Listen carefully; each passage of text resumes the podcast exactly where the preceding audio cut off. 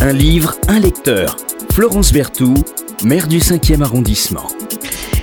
Bonjour, bonjour Eric Desmazières. Bonjour Florence C'est, Berthoud. c'est beaucoup de, de plaisir et puis même un honneur de, de vous recevoir. Moi, je suis, je suis fan de votre travail.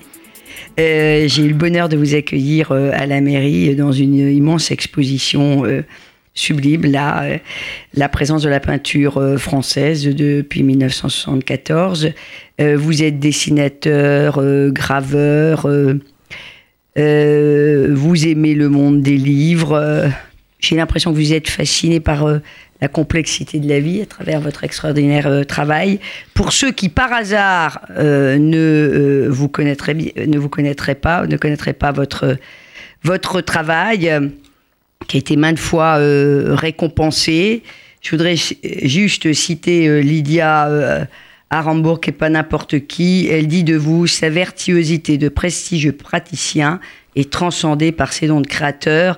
Dans la discipline d'un travail solitaire, depuis près de 40 ans, elle crée un monde où la réalité transcrite avec une précision hallucinante, l'a fait basculer dans les réels et l'utopie. Bon, je pourrais en faire des, des pages, mais votre modestie euh, en souffrirait. Vous avez toujours voulu euh, dessiner, être graveur?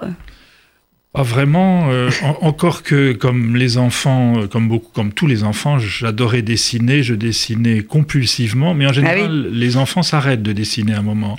Et moi, j'ai continué, mais mais euh, je voulais être architecte. Et puis, euh, je sais pas pourquoi, au moment où le bac est arrivé, on m'a dit oh mais l'architecture, les études d'architecture en France, c'est vraiment le bazar. Euh, si tu veux faire ça, il faut aller à l'étranger. Enfin, c'était compliqué. Ah, On peut vous ça. comprendre un petit peu.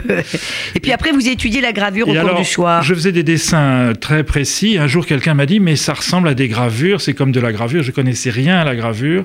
Et donc, on un ami m'a emmené à des cours du soir de la ville de Paris, qui était boulevard du Montparnasse. euh, Et il y avait là un vieux professeur, euh, enfin vieux, qui me paraissait vieux à l'époque, qui s'appelait Jean Delpech, qui avait eu le prix de Rome en 1948 pour la gravure, et qui était vraiment un homme... euh, très modeste et qui vous mettait en confiance et qui tout de suite m'a expliqué, euh, au lieu de partir dans des grandes théories, m'a dit voilà, voilà comment on fait. Il y a différentes techniques. Le plus simple, c'est encore l'eau forte. Quand on dessine comme ça, voilà, je vais vous montrer. On va faire un essai. Vous Bon. passez deux trois heures à, à faire une. Et puis vous êtes de- devenu un virtuose. Et puis ça m'a très vite plu et donc. euh, Voilà. Et vous avez très vite récompensé Grand Prix des Arts de la Ville, etc. Vous êtes euh, élu euh, en 2009 euh, membre de l'Académie des Beaux-Arts, c'est pas rien. alors oui, bien plus tard, en plus, bien plus tard, oui. Et puis entre-temps, euh, vous avez euh, exposé euh, un peu partout des expositions personnelles dans des lieux institutionnels ou moins institutionnels. Euh, moi, j'a- j'a- j'adore votre œuvre. Et alors, moi, je suis fascinée. Je, je l'ai amené juste, on peut pas le voir euh, dans la retransmission, mais votre euh, euh, Skull of euh, Sir Thomas Browne, cette, cette Ah, alors, vanité absolument euh, incroyable. Euh, alors, il y a bien d'autres. Je, je- voilà, j'invite vraiment les auditeurs, euh, voilà, qui entendent mais qui ne voient pas, euh, là, en tout cas, en ce moment, euh, à s'intéresser s'ils ne connaissent pas votre votre fabuleuse œuvre, euh, Éric de Mazières, qui est une œuvre euh, aussi euh, de la complexité et euh, ça ne m'étonne guère que vous ayez choisi de venir nous parler de Danube. euh, qui est quand même euh, une forme d'exaltation de la complexité. Enfin, c'est comme ça que j'ai compris ça modestement. Vous pouvez peut-être nous dire deux mots d'abord sur son auteur, que tout le monde ne connaît pas forcément, Claudio Magri. Claudio Magris, qui est un universitaire de Trieste, et ça, Mhm. ça a de l'importance parce que bon, c'est un Italien, mais spécialiste de la littérature allemande et, et de ce qu'on appelle une- une- un mot qu'on utilise moins maintenant, qui est la Mitteleuropa, c'est-à-dire ce monde. Et c'est ça qui m'a plu dans ce livre, en fait. Je me souviens plus des circonstances qui m'ont amené à lire ce livre il y a 30 ans. hein. C'est un livre qui est paru en 1986, Danube. qui a dû être traduit très vite en français, écrit en italien au départ, et qui est donc euh, Alors, elle a mis le repas. c'est c'est ce monde qui est sous l'Allemagne, on va dire, et qui, qui, qui, est, qui est le monde, qui est l'ancienne Autriche-Hongrie, voilà, pour schématiser, qui va de qui va de la forêt noire. C'est vraiment le, bassin du Danube, c'est-à-dire ça va de la forêt noire au delta du Danube, qui est donc euh, à la frontière de la Roumanie et de l'Ukraine, mm. euh, qui donne dans la mer Noire. Alors Carlos Magri, c'est donc un héritier de cette tradition culturelle de la Europa, qu'il a d'ailleurs contribué à définir. Oui. Qu'il a contribué oui, euh, à définir. De la il a été sénateur, il a fait des cours au Collège de France, il a eu le prix Erasme. bon. Et on est dans la grande tradition quelque part humaniste quand même. Alors, euh, c'est une métaphore, la métaphore d'un fleuve, euh, le, Danube, depuis sa source qui est qui est un robinet qui est dans un champ, qui est un enfin il y, a, toute une il y a une énorme littérature on aurait pu parler que de la littérature à propos des sources du Danube car ça commence par un robinet dans un champ euh, dans une ferme de forêt noire. Alors il y a des gens qui disent mais non c'est pas là que ça se passe c'est un peu plus bas. Enfin quand même, tout ça part de, tout ça part quand même de la forêt noire. À Donaueschingen, qui est une ville un peu en aval, il y a un affluent dont j'ai oublié le nom, et là, on dit que le Danube commence. Alors, c'est un fleuve, d'abord, c'est un grand fleuve, c'est le plus grand fleuve d'Europe après la Volga, mais la Volga n'est que en Russie, tandis que le Danube est quand même un fleuve qui, je crois qu'aucun grand fleuve au monde ne traverse, autant. de capitales, autant de pays, autant de, de lieux civilisés, autant de lieux chargés d'histoire. Et donc, suivre son cours depuis cette source euh, quasi introuvable jusqu'à sa disparition dans la mer Noire, évidemment. Dans un immense delta. Et prétexte. Voilà. À plein d'évocations. À une évocation. Alors, c'est ce qui m'avait beaucoup séduit dans ce livre, c'est cette espèce de, de rêverie qui se qui s'installe dans, dans la description de Magris, les villes, il décrit les villes, leur, leur aspect physique, euh, les gens qui y ont habité, euh, leur histoire, ce qui s'y est passé. Il va beaucoup dans les cimetières, d'ailleurs. Ça, ça contribue à la mélancolie du livre. Et, ce qui est d'ailleurs une bonne idée pour connaître l'histoire d'une ville. On voit les dates, etc., les circonstances. Et donc, il a, il a comme ça euh, parcouru euh, ce monde. Et, pour ce qui m'avait séduit, c'est que je ne connaissais pas ce monde du tout. C'est vraiment un monde, c'est l'Europe pourtant, hein, mais c'est vraiment quelque chose qui est très très différent du monde français, anglo-saxon, même espagnol, même, mmh. euh, du Benelux, comme ça, c'est autre chose. Il y a une multitude de, personnages, célèbres ou d'ailleurs euh, inconnus.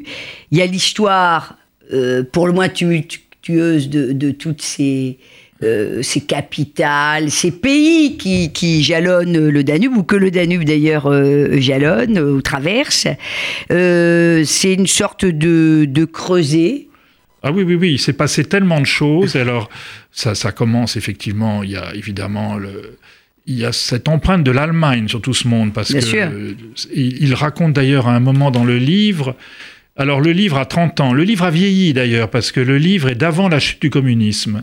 Il est non seulement d'avant la chute du communisme, mais il est aussi avant les guerres qu'il y a eu dans les Balkans. Donc beaucoup de choses. Et il y a un petit côté suranné et puis, puis hors du temps. Il y a un côté suranné, mais mais il raconte aussi des choses qui, existaient encore à cette époque-là. Par exemple, une chose qui était très frappante, c'est qu'il y avait encore dans des petites villes de Roumanie des journaux quotidiens en allemand. Il y avait, y avait encore une petite, des petites communautés germanophones dans certaines ville moyenne comme Timisoara qui parlait allemand. Je pense que ça n'est plus le cas en 2018. Enfin, j'ai pas été vérifié.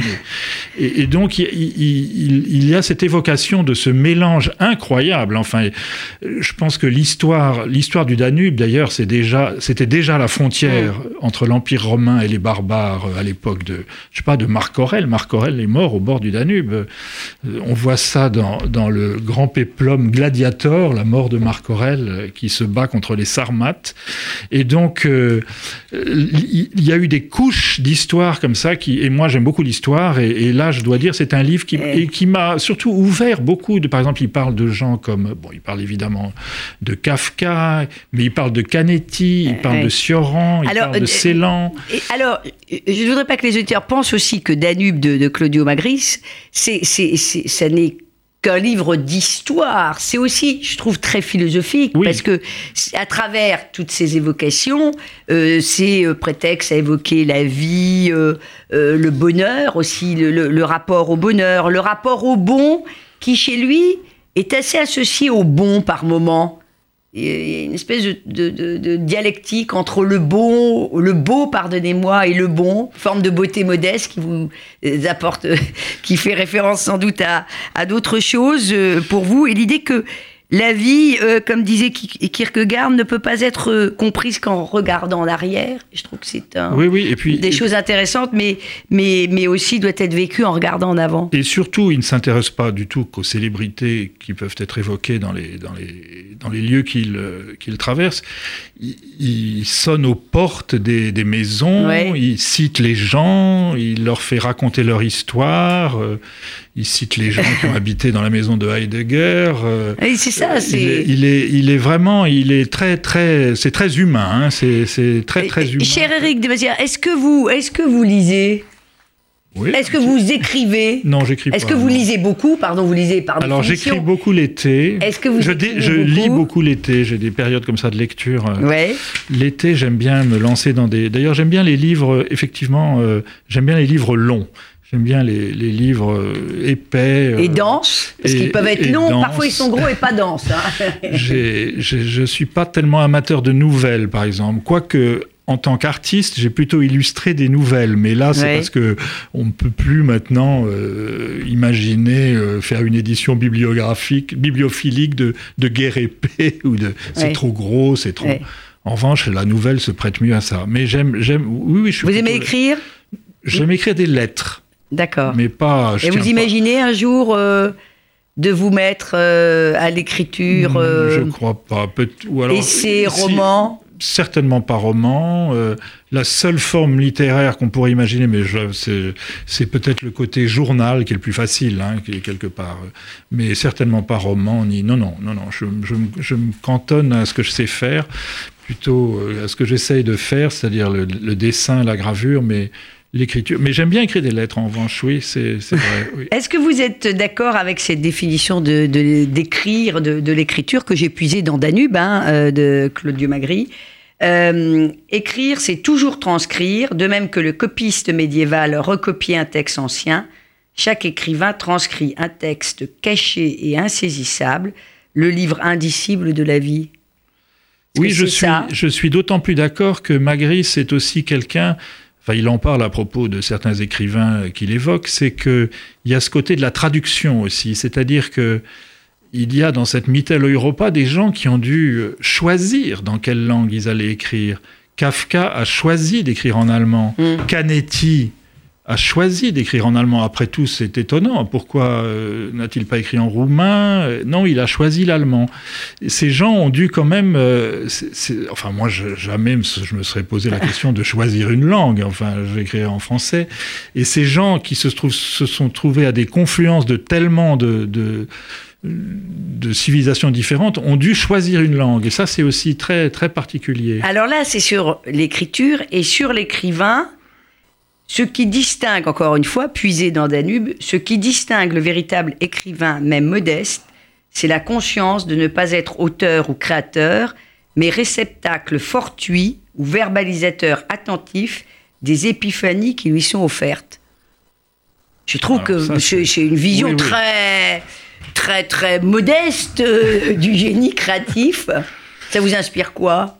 Alors, non. D'accord, pas d'accord Alors, ça m'ins- ça m'inspire que c'est vraiment un grand esprit et que parfois, euh, je suis un petit peu largué. Ça, ça m'étonnerait beaucoup, cher Eric de Mazière. Mais euh, ça incite en tout cas à la modestie. C'est Oui, tout ce paradoxe hein, de beaucoup, beaucoup de. Une, culture euh, énorme et puis beaucoup de modestie quand oui, un, enfin, il, fait, il fait état de sa culture, hein, on peut dire quand même. hein. C'est un homme qui, qui dit tout ce qu'il sait. Et, et- mais enfin, c'est ça qui est intéressant parce que il cite énormément d'écrivains que je ne connais absolument pas, des poètes comme ça qui sont peut-être pas d'ailleurs traduits. Il y en a peut-être. hein. puis il a peut-être inventé des noms, non Des pas. fois, on peut- on peut en glisser, non, vous pensais croyez que pas Ce serait un second Borges comme ça. De, de il temps a un côté temps. Borges, mais Euh, je pense y a un côté quand même euh, journalistique. Enfin, il fait. On imagine qu'il était avec son carnet, qu'il notait les choses. Euh, Je pense qu'il y a quand même un côté euh, très entomologiste comme ça. Il- Mais- il, parle pas tant que ça d'ailleurs des paysages et des, des choses comme ça. Il est quand même vraiment dans l'histoire quand même. Merci infiniment, euh, cher euh, Eric Desmazières, d'être venu donner euh, euh, envie, avec vous aussi, votre, euh, votre immense culture, euh, sur une œuvre euh, quand même pas très connue, hein, Ah, ça, a été, Danube. ça a été un grand succès. hein, Euh, mais été- maintenant, euh, mais- bon, euh, beaucoup, beaucoup moins euh, de Claudio euh, Magris. Magri. Merci euh, infiniment. Ben, je vous remercie beaucoup de m'avoir reçu. Un livre, un lecteur. Florence Berthoud, maire du 5e arrondissement.